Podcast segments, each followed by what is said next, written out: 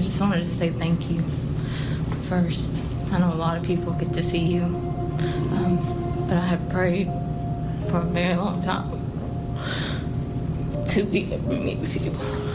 Cyntoia Brown is begging for mercy. The 30 year old is a college graduate, an advocate against sex trafficking, and a convicted murderer. What I did was horrible. There's, there's nothing to say to justify it. You can't justify it. Killed Johnny Allen. He's gone. I thought he was reaching for a gun. And then what did you do? I shot him. Brown admits she did it, but maintains her sentence was too harsh for a teenager. It would take nearly 15 years and attention from A list celebrities to put her case in the national spotlight and highlight juvenile justice in America. Documentary filmmaker Dan Birman has been following Brown's case since the beginning. Within a day after Cyntoia was arrested, the juvenile public defender who was defending Cyntoia gave me a call and said, We just arrested somebody who we think you ought to meet. Officials in Tennessee granted Birman access to the then teenager all the way through her criminal trial. The idea of the original film was really to explore how one child's situation could be a dot connector for juveniles across America. Brown was arrested for the murder of 43 year old Johnny Allen. The teen said she was being prostituted by a pimp named Cutthroat. Cameras were rolling as she described Cutthroat to a psychiatrist. I remember one time, the first time he did something to me is when he choked me and I passed out. Because he said I thought he was a joke. Else did he do to you? He talked real bad to me and jacked me up. He pulled me by my hair and dragged me and stuff. He put guns up me, told me to strap and stuff like that, getting at it with other people. Did you ever have sex with the guys? When I cut, put a gun up to me, I did. Cyntoia says Cutthroat sent her out to work on that August night in 2004. She ended up at a Sonic where she met Allen. He offered to pay her $150 and took her home where the two ended up in bed. At first, he was just stroking me, but then it's like he just grabbed me, like in between my legs, like he just grabbed it real hard. And he just gave me this look. It was like a very fierce look. And then it just sent these chills up my spine. I'm thinking he's gonna hit me or do something like that. But then he rolls over and reaches, like he's reaching to the side of the bed or something. So I'm thinking, now he's not finna hit me. He's finna get a gun. Mm-hmm. And what did you do at that time? I just grabbed the gun and I shot him.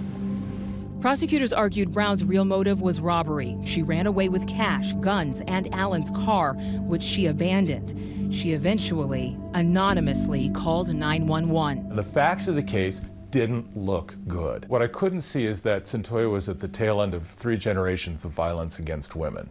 In Birman's 2011 documentary, Me Facing Life Cyntoia's Story, the filmmaker dives deep into Brown's family background. She was given up for adoption very young. Birman met Brown's biological mother, Gina, who had Cyntoia when she was just 16. When I got pregnant, I was I was drinking. And even after my pregnancy, I still drank on a daily basis. I could drink a bottle that was this big by myself Every day. every day. Tests would show Brown was on the fetal alcohol spectrum, a disorder that impacts the brain and behavior. Brown also says she was sexually abused as a child, abuse that continued into her teens, both by relatives and strangers. That person while I was asleep, I woke up and he was my him. He tricked me into it. He was his best friend, and he got me. In Allen's murder, Brown was eventually charged, tried, and convicted as an adult. Guilty, first degree murder. In Tennessee, that carries a life sentence 60 years behind bars. Even with good behavior, Brown would have to serve at least 51 years before any chance of parole. Yeah, it's over with now. We are the most draconian nature when it comes to how we handle juveniles in this country with sentencing laws. A pair of recent Supreme Court rulings found mandatory life sentences without parole for juveniles were unconstitutional, except in rare circumstances. Since 2014, at least 24 states have enacted new measures, like requiring reviews of life sentences given to teenagers. Tennessee isn't one of them. A lot of people, not just in Tennessee but across the country, believe that the juvenile justice system needs to be reformed to recognize that juvenile offenders are different from adult offenders. Attorney Ed Yarbrough joined Brown's case more than a year ago. Generally, uh, juveniles' brains are not fully developed uh, before age 18, and obviously, the younger they are, the, the less development you have. One thing that has changed in Tennessee since Brown's trial sex trafficking laws. No longer a child arrested for prostitution is considered as a prostitute. Under Tennessee law, they are now considered victims of sex trafficking, of human trafficking. That's new. It suggests that if Cyntoia were arrested today, she would have been looked at through a different lens. But as the world outside evolved, Brown grew up behind bars, at first struggling. I think I've been, for the past two years, working on making a personality. I've never had one before. She went on to earn her GED, then her associate's degree. After years of unsuccessful legal appeals, Brown's case got an unexpected boost from Hollywood. In 2017, Rihanna put Brown's story on Instagram, posting under the hashtag Free Cyntoia Brown, saying, Something is horribly wrong when the system enables these rapists, and the victim is thrown away for life. The hashtag spread like wildfire, attracting other celebrities, like actresses Ashley Judd, Amy Schumer, Elizabeth Banks, Alyssa Milano, and Kim Kardashian, saying, We have to do better and do what's right. Kardashian making headlines last year after lobbying President Trump to pardon Alice Johnson, a grandmother who was sentenced to life in prison for a first time nonviolent drug charge. She is someone that has completely rehabilitated herself. The president granted Johnson's pardon, saying those who pay their debt to society and better themselves in prison deserve a second chance.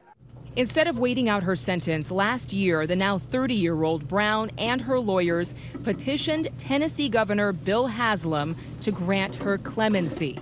It got a lot of publicity. Our job is to look at it on the legal merits and on her case and treat it just like every other one. At her hearing, Brown acknowledged her crime. When I was 16, I did a horrible thing. And I have carried that with me this whole time.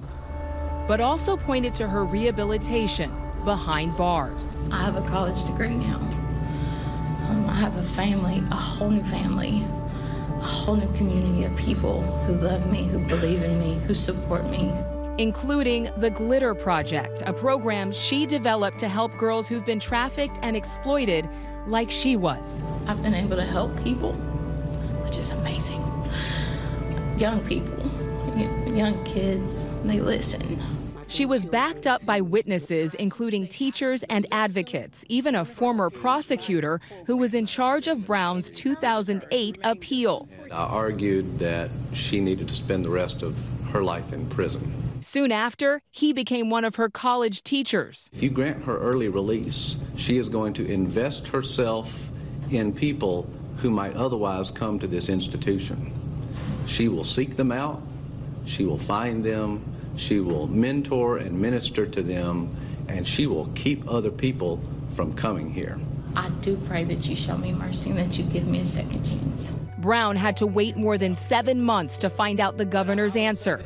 Clemency granted. She was elated and she started to do a little dance. The moment was electric. I do think we made the right decision, but we tried to make it kind of absent all the noise. A spokesperson for Johnny Allen's family told the media they aren't happy with the decision, but hope Brown has changed.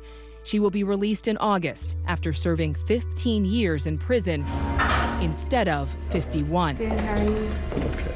Dan Birman is now working on a sequel to his documentary out later this year, focusing on Brown and how criminal sentencing, particularly for juveniles, needs to change. Maybe the blindfold of justice can be removed just a little bit so that we can consider a bigger perspective for all children. Brown isn't asking the world to forget what she did. She would uh, readily admit that she uh, committed a crime and that the prison system, in effect, has saved her life. She says she just wants a chance to help other girls not make the same mistake. I can assure you that I will not let you down.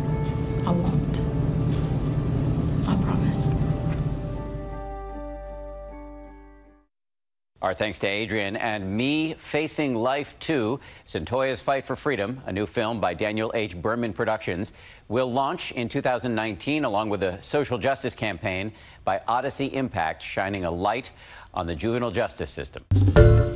Hi, everyone. George Stephanopoulos here. Thanks for checking out the ABC News YouTube channel. If you'd like to get more videos, show highlights, and watch live event coverage, click on the right over here to subscribe to our channel. And don't forget to download the ABC News app for breaking news alerts. Thanks for watching.